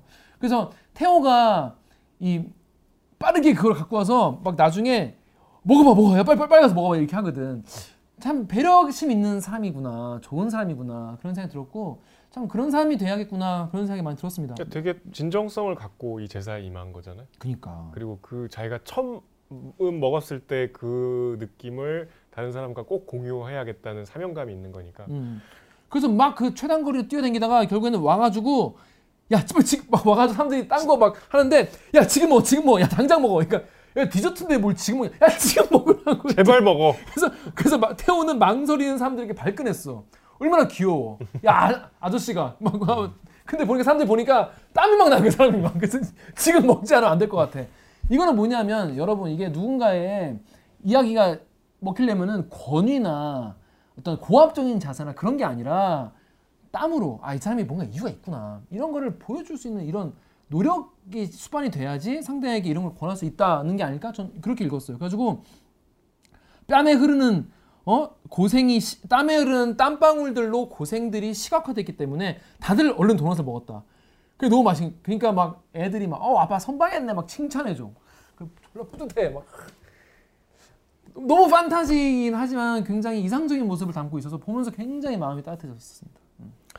그러니까 이제 뭐 지금 김 기자 얘기한 장점들은 저도 너무 동의하고 그다음에 이, 소, 이 소설의 미덕은 이 대가족의 이야기를 되게 짜임새 있게 재밌게 잘 풀어가는 것도 굉장히 쉽지 않았을 텐데 그런 점들은 좋았어요. 그런데 저는 이제 이 소설의 아쉬운 점은 어 일단 이 대가족의 이 모든 인간 지금 우리 사회에 필요한 진보적인 의제들을 다 꾸겨놨어. 다 때려놨어. 다 망라했어. 음. 그러니까 뭐 아까 얘기한 대로 그런 약자에 대한 기본적인 시선은 다 공유하고 있고 전통에 대한 그, 그 어떤 현대적인 해석, 합리적인 그 계승 뭐 이런 거는 기본적으로 다 갖고 있는데 음. 이를테면 뭐 성소수자에 대한 아주 따뜻한 시선은 또 어떤 다른 형제를 통해 보여주고 또 그 생태주의도 들어가 있어요. 그 맨 어린 막내 10대 이, 이 대가족의 해정인가? 아니? 규리 규림이 해림, 해림. 해림 하여튼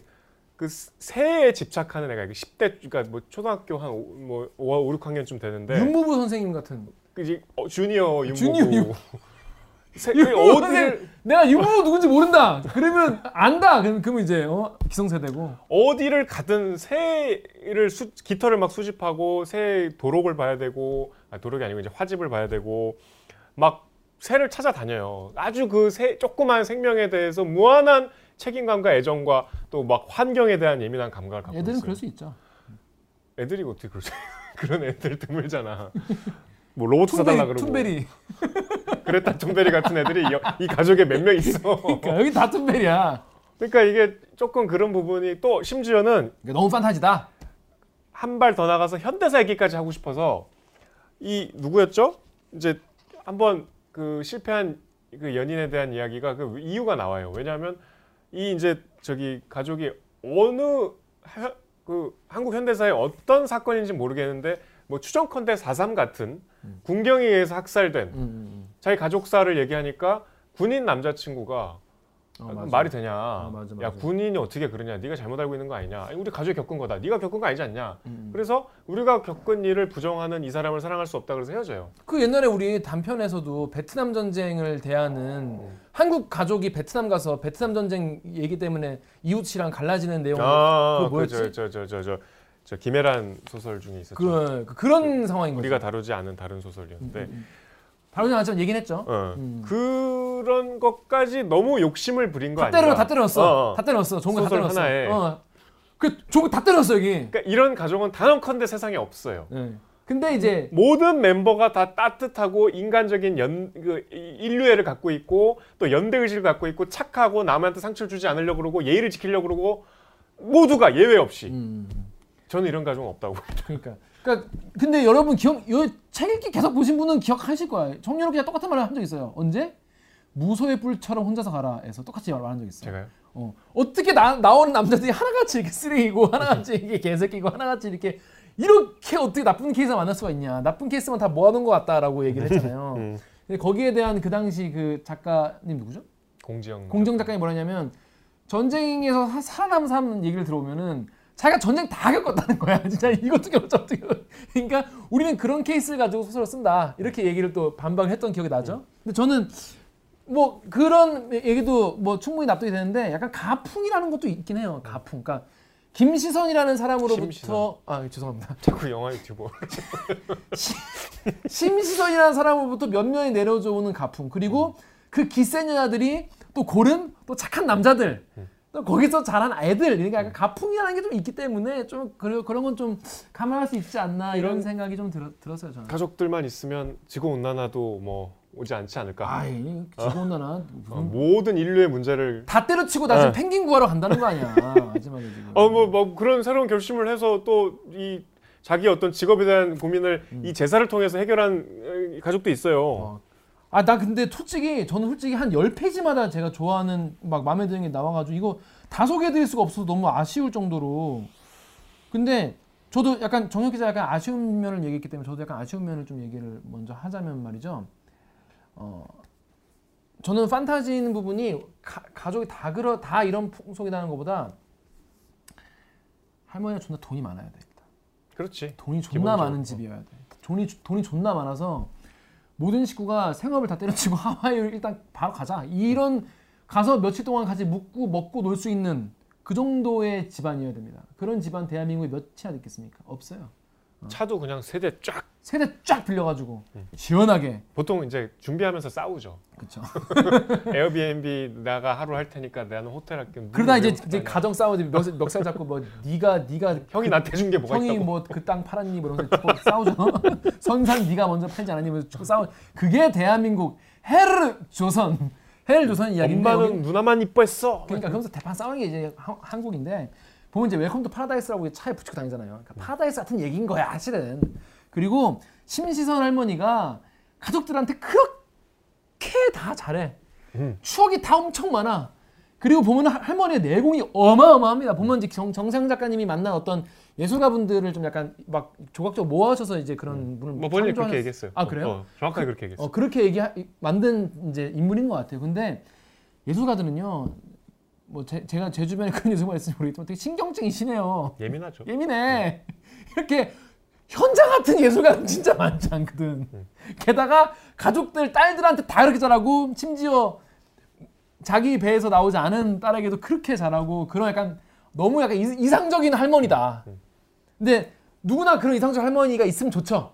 누가 있으면 좋아. 근데 오히려 난 그게 더 판타지 같은 면, 면이라고 생각했어요. 그게 더 너무 비현실적이었다는 생각? 근데 저 착한 판타지니까. 잠깐 판타지지. 네, 네. 그러니까 그런 판타지 정도 한 권 정도 있어도 된다. 아 좋아요. 어, 저는 그런 생각이 들, 들, 들었는데 할머니가 또 너무 이상적인 게 아, 그 그거 내가 말로 이제 구업이라고 하죠. 입으로 짓는 업보를 짓는다. 구업을 많이 짓는다는 얘기를 계속 말- 그러니까 구업이라는 표현 안 쓰지만은 내가 하는 말이 나중에 뭐라고 하냐면 내가 막 이제 인터뷰를 그만두겠다고 선언하는 그런 인터뷰가 있어요. 2005년에 한 인터뷰예요. 다 기억해. 너무 좋아서. 내가 내가 맞는 말을 한 것도 이- 있을 것이고 틀린 말도 있을 것이다. 그러니까 이제 아마 질문이 그거나 봐. 뭐 페미니스트로서 또 막 아마 그 당시에 이제 호사가들이 또 얼마나 씹었겠어. 어? 저또 어? 근본도 없는 어? 지금도 씹히는데 8, 90년 되면 남편 잡아먹은 년 이렇게 했을 거 아니, 아니 겠습니까? 그런 표현 많이 쓰잖아요. 남편 잡아먹은 년이 말이야. 어? 참 어? 참 되바라지게 말 말한다고. 근데 그때 심시선 할머니가 한 말이 당연히 틀린 말도 있었을 거예요. 근데 누군가는 앞에서 나같이 화살 맞으면 싸워야 된다. 내가 하는 말이 맞은 말도 있고 틀린 말도 있겠지. 응? 하지만 나는 말해야 됐기 때문에 말했고 음. 내가 나는 이제 오늘부로 말을 그만하겠다. 난내내 인생에 남은 말들은 내가 사랑하는 사람들을 위해서 쓰고 싶다. 아그 대목이 난 너무 뭐랄까 짠하고 뭔가 정말 노병이 베테랑 병사가 정말 은퇴하면서 하는 말 같아서 되게 막 흉터 막 많이 남은 그런 막 전장에서 그런 장수가 하는 말 같아서 되게 좀 짠하고 되게 위로를 드리고 싶었어요. 음, 그리고 날 내 뒤에서 또 와서 또 틀린 말과 맞는 말을 할 사람이 누가 오지 않겠냐 이런 얘기를 하는데 어, 후시대에 바치는 그런 헌사라는 생각이 들어가지고 굉장히 찡하고 되게 감동적이었습니다. 그리고 뭐 그 이쯤에서 그 그 문장 얘기 한번. 아, 그 문장 같은 경우에는 이제 그러니까. 아까 이제 어, 앞서 음. 말씀드린 그 논란이 되는 그 문장이 이 소설에서 어떤 맥락이고 어떤 의미인지를 일단 먼저 말씀을 드리고 어떤 음. 문장인가요? 요- 여기.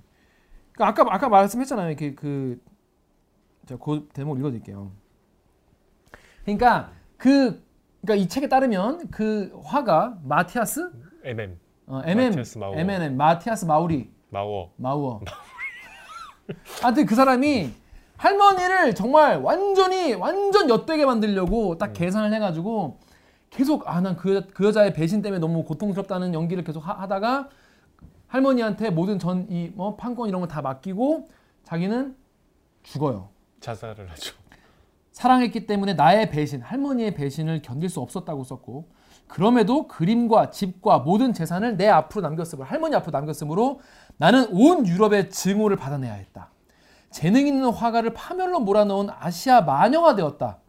미디어는 지금보다는 느렸지만 그때 사람들도 지금 사람들 못지않게 가십을 사랑, 사랑했다.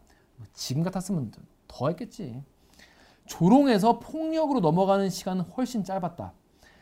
창문으로 날아드는 깨진 판석, 집 앞에 버려진 오물, 길에서 마주치는 사소한 위협들이 도를 넘었다. 마티아스가 바란 대로였다. 아무도 그의 의도를 해독하지 못했고 돌머리에 깨진 그의 머리가 마지막으로 계획한 것들은 차곡차곡 실행되었다. 어떤 자살은 가해였다. 아주 최종적인 형태의 가해였다. 그를 죽이고 싶었던 것은 나 그 자신이기도 했- 했겠지만 그보다도 나의 행복, 나의 예술, 나의 사랑이었던 것이 분명하다. 그가 되살아날 수 없는 것처럼 나도 회복하지 못했으면 하는 집요한 의지의 실행이었다라고 얘기를 해요. 근데 저는 오히려 그러니까 이걸 이걸 보고 진짜 진짜 그랬나?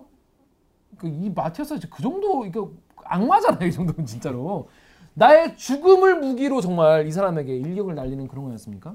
그래서 보고 아 근데 이 정도로 정말 어, 계획해서 한 거라면 진짜 가야겠, 가야겠구나 이거는 진짜 아예 정말 계획적으로 한 거잖아요. 음. 그래서 어 그렇구나라고 생각이 들었어요. 그게 이제 어, 어떤 맥락인지는 아시겠죠. 음. 그래서 근데 이 문장 자체가 이제 작년에 우리 사회에 있었던 일하고 비극적인 사건이 그 문장만 딱 떼놓고 보면 완벽하게 맞아 떨어지기 때문에 음. 그 아니 그 맞아 떨어진다는 게 음. 그런 뜻이라는 게 아니고 그 주장을 하고 싶은 분들의 딱 그 하고 싶은 말씀과 이제 이제 의미가 통하기 때문에 음. 계속 인용이 되지만 사실은 아, 지금 김 기자가 설명을 뭐 했지만 전혀 지금 약간 아주 문학적인 상상력에 아주 사실 비현실적인 어, 상상이죠 상상이니까 그리고 이 캐릭터 자체도 그리고 캐릭터와 그 심시선과의 관계도 굉장히 그 현실에서 찾아보기 어려운 참 복잡한 관계이기 때문에 이 죽음으로 내가 저 사람한테 고통을 주겠다는 선택도 사실은 흔치 않죠. 뭐 일상에서 있을 수도 있지만 그런 맥락에서 나온 거기 때문에 사실은 정확한 인용은 아니었던 거죠. 이 그때 사회적인 우리 실제로 있었던 일과 이 소설에서 이 문장이 사용된 요 사건들은 아주 근본부터 다른 이야기라는 거는 이 책을 읽어보셨다면 공감하실 거예요. 이 사건을 바라보는 생각과 달리 별개로 저는 근데 저- 지난번에 말씀드렸지만 저는 이제 소설이나 문학 작품이나 이렇게 한 사람이 자살을 하는 것, 자신의 목숨을 이제 초계와 같이 버리는 것에 에 대해서는 굉장히 많은 이유가 필요하다고 저는 생각이 들거든요. 근데 왜냐하면 저 이제 제가 저- 뭐 인간의 그 삶에 대한 그 집착을 너무 폄하 너무 작게 보면 안 된다고 말씀을 드리- 드리는데 저는 이 대목에서 약간 좀, 좀 갸우, 갸우뚱했어요. 그- 그러니까 문학에서조차 자살을 함부로 사용하면 안 된다. 어, 저는 좀 그런 입장이에요. 그래서 누군가를 그렇게 엿되게 만들려고 그렇게 글을 왜냐면 실제로 이 피해를 입은 건또 없거든요. 이, 이 자사 이 마이어스 음. 마, 마, 마 티아스 마티아스 마티아스가 할머니 때문에 뭐 무슨 뭐뭐 억울해졌다거나 예를 들어서 뭐 그런 자살 연유가 아니라 온전히 할머니를 그냥 아시아의 마녀로 만들고 싶다는 그런 복수심? 나오고. 자기를 배신했다는. 배신했다는? 남자랑 결혼했으니까. 그 정도로 사람이 자살할 수가 있나? 생각해 보면 뭐 예술가들은 또 일반인들이 상상하지 못하는 일들을 저지르고 하니까 뭐 그런 차원에서 이해할 수 있는 것 같습니다. 뭐 좀 전 약간 이, 이 대목이 약간 어아 그래 그, 그 정도로 그랬다고 싶었어. 그리고 여기서 그 저는 그 이른바 페미니즘 소설이라고 하는 뭐 소설들 뭐 유명한 작품들 있지 않습니까? 근데 문학적으로 이, 이 납득이 안 되면 그냥 그 사람들끼리만 막 서로 서로 자기들끼리만 이렇게 좋아하는 그런 책이 되기 십상이에요. 전 그래서 그 제가 정말 사랑에 맞지 않는 이 최은미 작가 소설 같은 책이 정말 그쪽으로 정말 좋은 소설이라고 생각이 들거든요. 보고 있으면 자신을 돌아보 남자들이 자신을 돌아보게 만드는 그런 책인데 여기 나 지금 찾지 못하는 그런 대목이 나와요. 학창 시절에 친구들이랑 카톡을 음, 주고받는 얘기 나, 나오거든요. 뭐냐면 남자애가 있고 규림인가? 아무튼 친구가 있어요. 친구가 여, 여자애고 셋이 친구야. 셋이 친구인데 남자애들끼리 카톡을 만, 카톡방을 만들었어. 만들 만들어 가지고 근데 도영이 나쁜 놈이 도영이야. 갑자기 나 이름이 다 기억이 나네 갑자기. 갑자기 깨쳤네. 도영이라는 새끼가 이 여자애 뭐, 뭐 한생가 하, 하, 그, 하, 그 방에 없는 어 친한 입에 입에 없는 딴 남자애끼리 단톡방을 만들어가지고 여기서 이 하영이 가지고 이 여, 여자애 가지고 이제 협상 사진을 만들어가지고 돌려요. 응? 근데 이 친구는 얘랑 친구임에도 불구하고 이 단톡방에 들어가 있긴 했는데 마침 이게 올라올 때 얘는 배터리가 꺼져 있었고 아빠랑 산에 갔어. 음. 그래서 그게 올라온지 몰랐어. 산 타고 내려왔더니 난리가 나 있는 거야. 그럴 수 있지. 음. 음. 핸드폰 켜보니까 난리 날수 음, 있지. 알수 있지. 그래가지고 이 여자애가 이제 너무 이 남자한테 배신감 느낀 거죠. 그 방에 얘도 있었다는 걸 알고 왜 안 알려주냐? 왜 안 알려주냐? 왜 가만히 있냐 넌? 왜 넌 가만히 있었냐? 근데 얘는 자기는 뭐 변명할 거리가 있지. 아, 난그 배터리 없어. 난 보지도 못했다. 봤으면 난 뭐 이렇게 싸웠을 거다라고 얘기했는데 그걸 읽는데 그 남자가 너무 구차해 보이는 거예요. 말하는 게. 어? 그리고 그렇게 하지 말고 처음에 어? 이런 뭐 방을 만들 때부터 혹은 뭐 그 전부터 그런 낌새가 있을 때부터 이런 거에 대해서 워닝을 주고 그렇게 내가 하려고 했었어 이렇게 나중에 얘기를 하는데 이게 사실은 이 남자들이 이제 그런 어떤 사건이 일어난 다음에 나는 안 들어갔어 뭐 나는 뭐 이렇게 얘기하는 레파토리 중에 하나이지 않습니까? 그래서 아 이게 아이들의 세계를 통해서 보니까 되게 아 이게 그렇게 보일 수 있겠구나라는 생각이 들더라고요. 그래서 아 이런 것들을 나로 쉽게 한번 대입해 볼 수 있는 장치들을 잘 넣어 주는 것이 되게 그런 어떤 어, 여, 여성들의 그 노예적인 상황을 보이는데 좀 어, 좋지 않나 좀 그런 생각이 들었어요. 그래가지고 오히려 뒤에 보면 분위기 좋아 대사 한참 하, 한참 해 그러다가 되게 분위기가 되게 좋고 막 서로 난 이걸 갖고 왔어 난 이걸 갖고 왔어 이렇게 얘기하다가 갑자기 분위기가 쌓여집니다. 갑자기 이제 막 양산 뭐 선물을 주니 무슨 뭐 어, 무슨 어, 무슨 선물을 주니 서로 그런 얘기 하다가 막 야 너 잘 쓰다가 너 딸들한테도 물려줘 이런 말을 하거든. 야왜 꼭 딸만 낳을 거라 생각해? 아들이 낳을 수도 있지. 내 친구 손자가 그렇게 내 친구를 좋아하는데 왜냐니까 할아버지가 하달라면 다 해주니까 거대 로봇 부리듯이 부린다는 거야. 나도 그런 거대 로봇 되고 싶다 이렇게 그냥 제사 잘 끝나고 다 쉽게 편하게 얘기를 해. 그런데 낫지 않아 이렇게 화수가 말을 해요. 사람이 사람에게 염산을 던지는 세계에 살로 오라고 할 수 없어요 도저히. 지수는 화수가 남자가 여자에게를 사람이 사람에게로 순화시켰다는 게 순간적으로 불만족 불만스러웠다. 어른들과 지지부진한 토론을 하기 싫어서 그랬겠지만 좀 더 정확히 말씀을 했다. 어느 대륙의 어느 문화권이건 투척자는 99%가 남자였다. 여자들이 사흘에 한 번꼴로 염산을 던, 던지면 제대로 주목할까 싶었다. 하지만 우리가 널 도, 도울 건데 뭐 이렇게 설득을 한다는 얘기죠. 그랬더니 그러니까 이런 거야 이제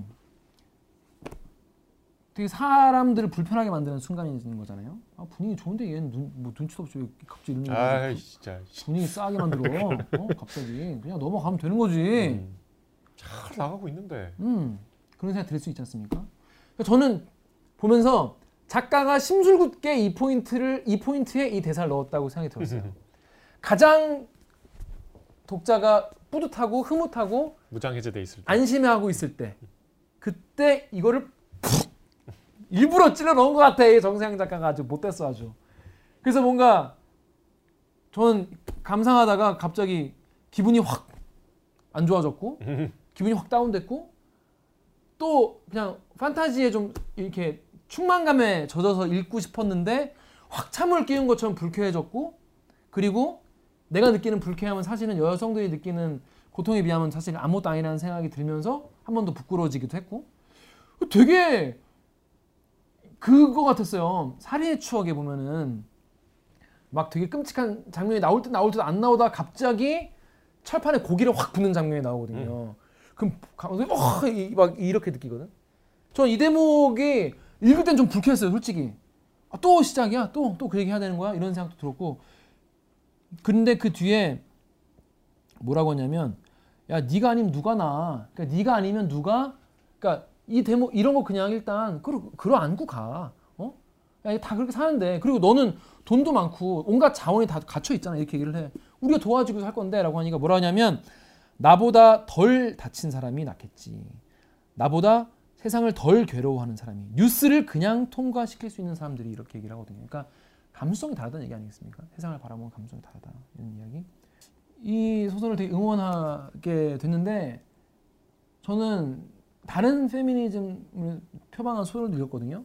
그런 생각이 들지 않은 작품도 있었어요. 오히려 거부감만 느끼고 오히려 과하다는 생각이 들었는데 이 작품 같은 경우에는 어 저를 되게 이렇게 이렇게 이렇게 위아래로 막 그럴 수 있게 만들어서 전 너무 놀라웠습니다. 아주 대단한 소설이다라는 생각이에요.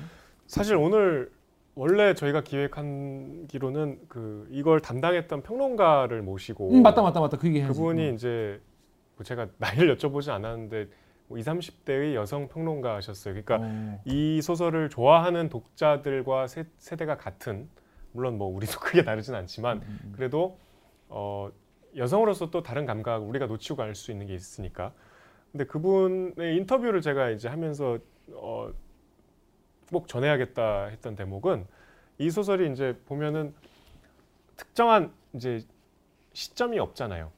1인칭, 3인칭으로 나눌 수가 없고 다 이 챕터별로 이 화자가 다르잖아.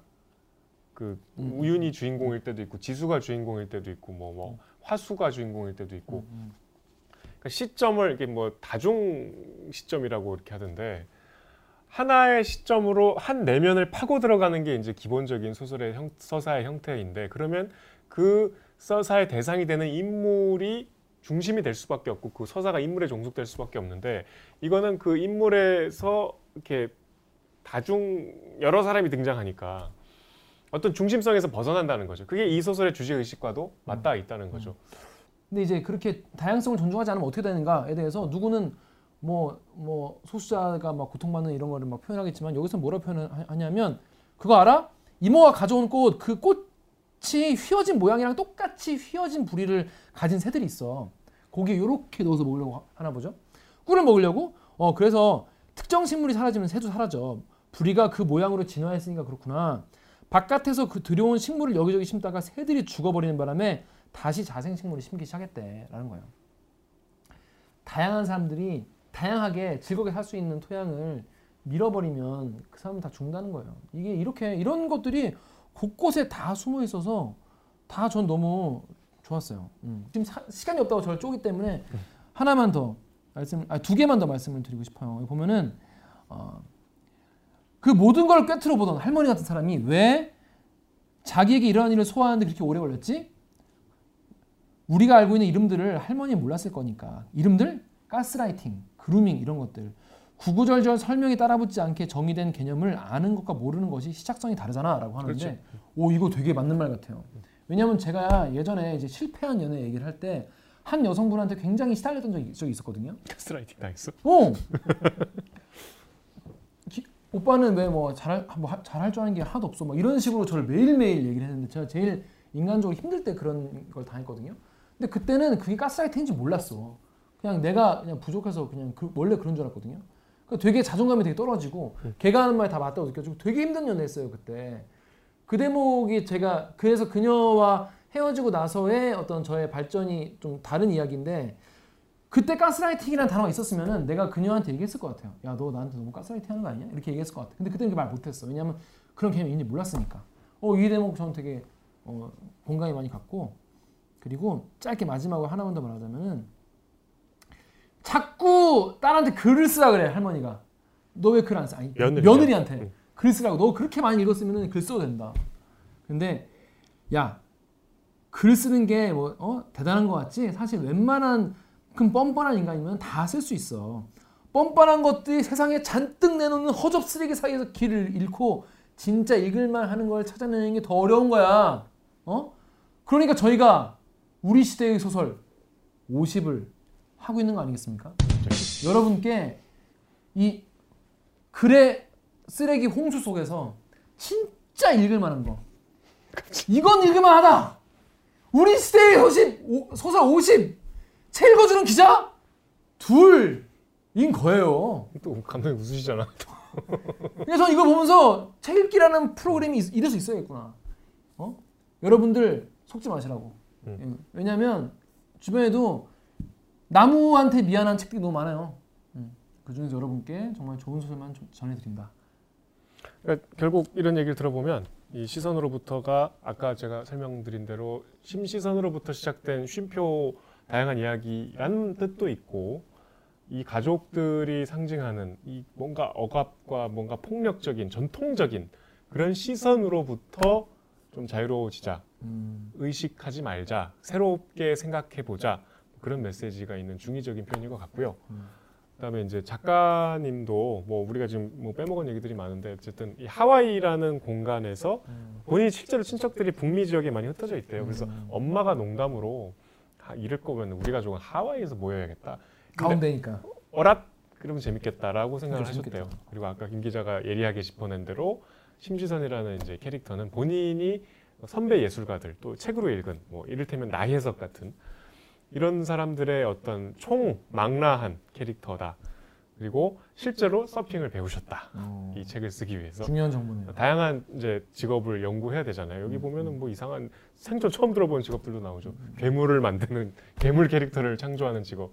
미국에서는 굉장히 각광받는 직업이라고 하는데 그런 노력들을 해서 굉장히 그런 노력들을 이렇게 잘 조직을 했는데 아까 얘기한 대로 너무 많이 꾸겨 넣었다는 좀 저 개인적인 아쉬움이 있었는데 그건 맞는 것 같아요. 등장인물 너무 많아 일단 너무 많 너무 많고 저는 이, 외우는데 너무 어려운데 결국 대충 외우긴 했지만은 두 권으로 만들었어도 괜찮을 것 같고 이거 영화로 만들면 참 따뜻하게 재밌게. 재미없지 않을까? 아 그래요? 재미없을 것 같아. 서핑하는 게 영화로 뭐가 재밌겠어? 프리윌리. 파도 속으로. 파도 속으로. 아 저기 저 키아누 리브스 키아누 나오는 리브스. 거 폭풍 속으로 폭풍. 스케일이 확 작아지네 속으로 폭풍 속으로 갈 수 없으니까. 이 퀵시버 무시하니까 지금. 음. 그, 아유, 저희 사실 요- 저- 책이 내용이 많으니까 하고 싶은 얘기 너무 많아. 저 얘기할 거 지금 막 적은 거다 얘기하지도 못했는데 아무튼 저는 마지막으로 하나 시간 다 했죠. 심시선 같은 사람이 되고 싶다. 심시선처럼 참 어, 독일로 사람- 가라. 어? 독일로 가라 독일로 가야 돼? 독일로 가서 좋은 그런 여- 여자 만나야 돼? 아니 이제 다양한 경험을 해봐야죠 그러니까 이제 주변 사람들에게 이렇게 하루 종일 그 사람에 대해서 이야기를 할수 있는 그런 사람이 되면 좋겠다. 주변 사람들 그렇게 좋은 추억을 많이 주고, 그러니까 주변 사람들 이렇게 뭐 이런 생각 들었어. 이렇게 주변 사람들에게 좋은 추억을 많이 주고, 어? 막 그 사람들의 배움을 많이 주고 이러면은 세상하고 뭐가 필요 있겠습니까? 그 사람 속에 내가 다 살아 있는데 내가 굳이 야 나 나 잊지 마. 야 내 덕에 니네 나온 거 알지? 잊지 마. 음. 어? 은혜 잊지 마라. 이렇게 협박하듯이 어? 어 대신 이것 이것도 쳐야 되고 이건 이건 이렇게 넣어야 되고 이런, 이런 색깔 홍동백서 좌 이렇게 해야 된- 된다. 전 좀 오히려 그런 걸로 뭐라 할 시간에 주변 사람들에게 더 조- 좋은 추억. 여기서는 다행히 심시선 할머니는 돈도 많고 시간도 많고 그래서 뭐 그랬겠지만은 꼭 그렇지 않더라도 그런 좋은 추억들을 많이 만들어주고 이야기를 더 많이 나누는 것이 제사를 이제 대체할 수 있는 그런 게 되지 않을까? 좀 그런 생각이 들었습니다. 다음 주에는요. 아, 그 어, 작가 얘기 다 했으니까 시간 없으니까 어, 그래. 어, 그래. 시선으로부터는 이제 이렇게 마무리하고 음. 다음 주에는 역시 젊은 작가, 핫한 작가 어 그래요? 또 다음 다음 주에 박상영 작가의 박상영? 박상영 작가는 지금 한강 작가가 수상했던 부커상의 유력한 후보입니다. 어머 어머 아, 그리고 아주 젊은 작가예요. 어머 어머. 박상영 작가의 대도시의 사랑법 대도시의 사랑법, 음. 서울의 사랑법이네요. 뭔가 좀또 끌리죠? 또 사랑 얘기겠네. 읽어보시고 음. 얘기하시죠. 그렇습니다. 자, 저희는 남자를 너무 같이 썼어. 좀 그런 면이 있지. 그래서 그 질문을 했어요. 너무 남자 가족을 남자는 너무 무례해.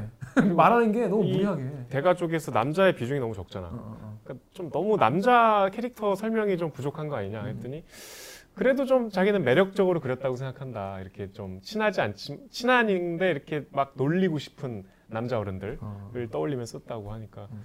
뭐 아, 너무 말을 좀 막해 남자한테. 그런 면도 있었어. 서로 예의를 지키는 어, 서로가 되었으면 좋겠습니다. 남자와 여성이 여성 남자 서로에게 배려하고 어, 그러면 따뜻한 세계를 하자는 게 우리 소설 문학하는 사람들의 마음이겠죠. 다음 주는 그래서 박상영 작가의 대도시의 사랑법 음. 읽어오시면 되겠습니다. 자 그럼 저희는 다음 주에 뵙겠습니다. 책 봐! 책 좀 봐 안녕! 고생하셨습니다.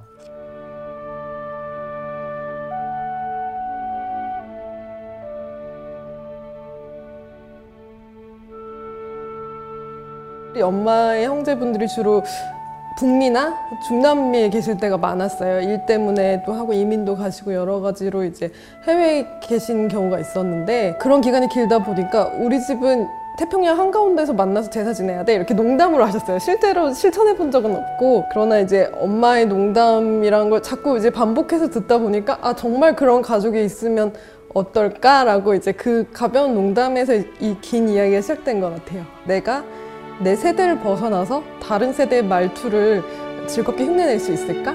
그렇게 해서 물론 흉내에서 그치지 않고 좀 세대 간의 연결 그런 것에 대해서도 좀 쓰고 싶었던 것 같아요. 어떤 사람이 자기 시대에서 벗어나는 건 굉장히 어려운 일인 것 같아요. 지금 저는 이제 젊은 세대에 속하지만 또 20년이 흐르면 어, 20년 후에 사람들이 아 저 사람과 이제 말이 통하지 않아 이렇게 말할 수도 있을 것 같고 그런데 우리 사회는 특히 빨리 변하는 사회라서 그런 어떤 균열들 어, 중간이 이어지지 않고 비는 경우가 되게 많을 수 있거든요. 그래서 그런 것에 대해서 좀 분열이 아니라 연결로 가고 싶다 하는 의도도 있었던 것 같아요. 그러나 기본적으로는 좋아하는 선생님들의 말투를 흉내내고 싶었습니다. 엄마를 도와서 이제 제사 음식을 하거나 하면 기름진 음식이 항상 남는 거예요. 그래서 더 이상 현대인들이 이렇게 기름진 음식을 원하지 않는구나. 다들 이제 평소에 잘 먹고 있기 때문에 영양분이 있기 때문에 이렇게 어, 제사 음식에 막 그렇게 관심이 없구나. 그러면은 기억에 더 집중해야 되지 않나? 어떤 그리움에 대해 집중해야 되지 않나라고 생각했어요. 왜냐하면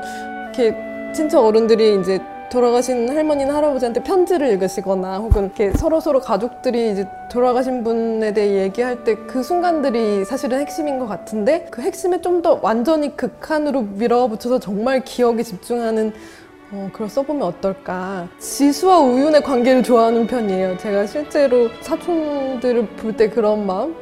조금 다른데 닮은 부분이 있고 어디 가서 다 행복했으면 좋겠고 네. 어렸을 때 저도 조금 아팠어서 약간 건강이나 뭐 삶의 태도에 대해 좀 고민할 때가 있고 그 부분을 쓰기 위해 서핑을 직접 배웠어요. 그래서 더 신나게 썼던 부분인 것 같아요. 그러나 저는 꽤 매력적으로 그려놨다고 생각하는 편이에요. 제가 좋아하는 뭐 이모부, 고모부, 뭐 삼촌들의 면모를 매력적으로 그리고 싶었는데 어, 미워하는 것은 절대 아니고 약간 놀리고 싶었던 부분도 있는 것 같아요. 친하면 놀리는 그런 마음으로 저 사람 말은 없는데 좋은 사람이지 뭐 이렇게 약간 놀리는 느낌으로 썼는데 완벽하지 않아도 괜찮단 말을 하고 싶었던 것 같아요.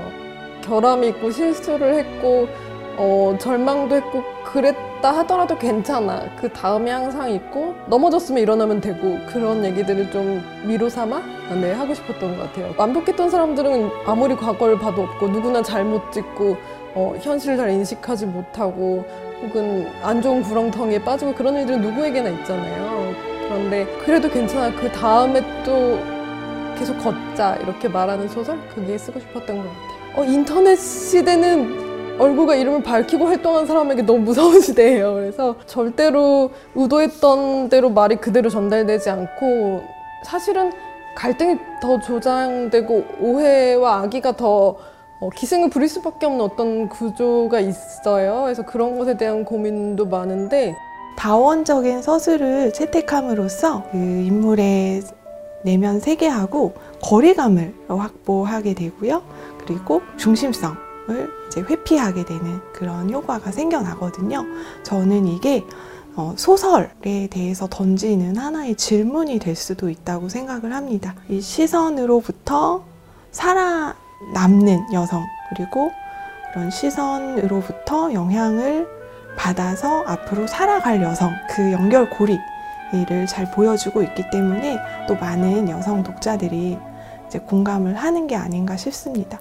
팬데믹 시기에 마음이 어려울 때 오락성이 강한 소설들에서 도움을 많이 받았어요. 그래서 어, 시선으로부터 해서 하고 싶었던 말들을 많이 했으니까 이번에는 좀 오락성에 중점을 둔 오락성에 굉장히 강렬하게 집중하는 그런 소설을 써보고 싶어요. 추리 소설을 써보고 싶고 공부 중인데 너무 어려워서 다음에 어떤 작품으로 인사드릴지는 아직 정해지진 않았지만 여러 가지 새로운 시도들을 해보고 싶습니다.